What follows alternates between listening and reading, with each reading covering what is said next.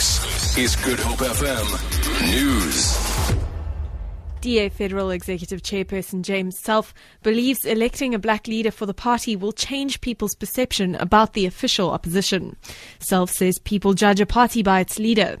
A new leader will be elected today as the DA Federal Congress in Port Elizabeth draws to a close. Selfe explains. It is quite an important step for the Democratic Alliance. We are sometimes unjustly referred to as being a white party, and one of the things that feeds into that is the personality of our leader. We are now going to have a black leader, but we are not going to choose that leader because he's black. We're going to choose that leader because he's the best person to do a very difficult job. Six people have lost their lives in a collision near Eldorado Park, south of Johannesburg. It's alleged another vehicle bumped their car from behind. Johannesburg Metro Police spokesperson Wayne Minnaar. A 59 year old man, a pregnant woman, and four children died in a motor car accident on the Golden Highway last night when the white Toyota Corolla they were in veered off the road and collided with a lamp pole on the center island. It is alleged that a black Golf bumped the white Corolla from behind causing the driver to lose control. However, the exact cause of the accident will be investigated.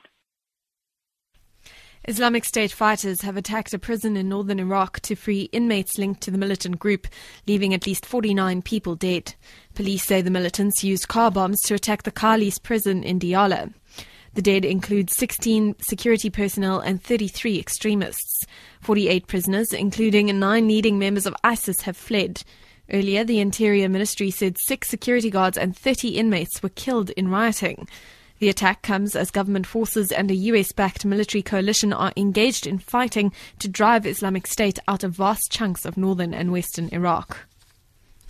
And finally, a massive three story high tent with mirror walls looking like a fairy tale palace is being manufactured in Belgium for a local company's upcoming dinner cirque production in Cape Town and Johannesburg.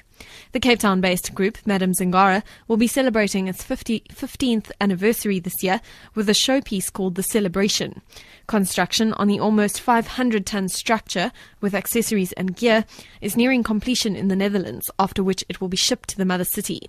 The Mirror Palace, known as the Queen of Flanders, will then be assembled on Cape Town's Grand Parade for the extravaganza to have its world premiere there early in July. The new program features 35 artists and circus performers from 16 countries. For Good Hope FM News, I'm Amy Bishop.